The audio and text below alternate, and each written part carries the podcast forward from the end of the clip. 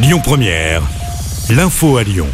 Bonjour à toutes et à tous. Dans l'actualité, plusieurs voies rapides autour de Lyon bientôt plongées dans le noir. La métropole de Lyon doit voter la mesure aujourd'hui. Moins de 200 équipements lumineux seront maintenus sur 2400 en cause un matériel trop vieux avec des lampes à sodium qui ne seront plus produites d'ici à 2025. Trop cher à remplacer pour la métropole. Seuls quelques points stratégiques resteront allumés sur les rocades lyonnaises. Une femme de 79 ans a été percutée par une voiture alors qu'elle traversait sur un passage piéton. Les faits se sont déroulés samedi soir vers 19h à Chazelles-sur-Lyon. Transportée au centre hospitalier Nord à Saint-Priest-en-Jarret, elle est en état de mort cérébrale. Un jeune homme de 20 ans était au volant du véhicule. Les dépistages d'alcool et de drogue se sont révélés négatifs. Une enquête a été ouverte. Terrible drame à Corba, près de Lyon. Un homme de 70 ans a été retrouvé pendu à un pont ce matin.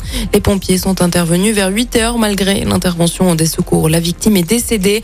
Une enquête est en cours. Dans l'actualité également, elle devait être présentée le 15 décembre décembre, c'est finalement repoussé au 10 janvier. Le gouvernement présentera la réforme des retraites début 2023.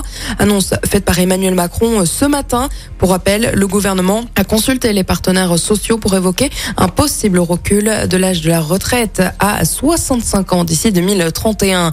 Elisabeth Borne a elle actionné le 49.3 pour la neuvième fois. Cela concerne cette fois-ci le volet des dépenses du budget 2023. La France insoumise a déjà déposé une motion de censure. De nouvelles perturbations prévoir à la SNCF. Des aiguilleurs seront en grève de jeudi à lundi prochain.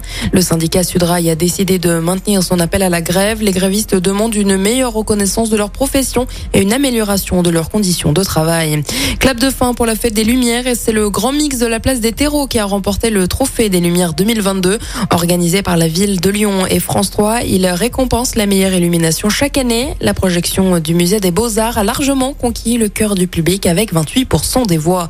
Et puis un mot de sport. Hier, Karim Benzema a adressé un message à ses coéquipiers de l'équipe de France après la qualification pour les demi-finales du mondial. Allez les gars, encore deux matchs, on y est presque derrière vous. Bamonos, a indiqué l'attaquant du Real Madrid sur ses réseaux sociaux. L'équipe de France affronte le Maroc ce mercredi soir pour une place en finale de Coupe du Monde. Écoutez votre radio Lyon Première en direct sur l'application Lyon Première, lyonpremière.fr et bien sûr à Lyon sur 90.2 FM et en DAB+. Lyon Première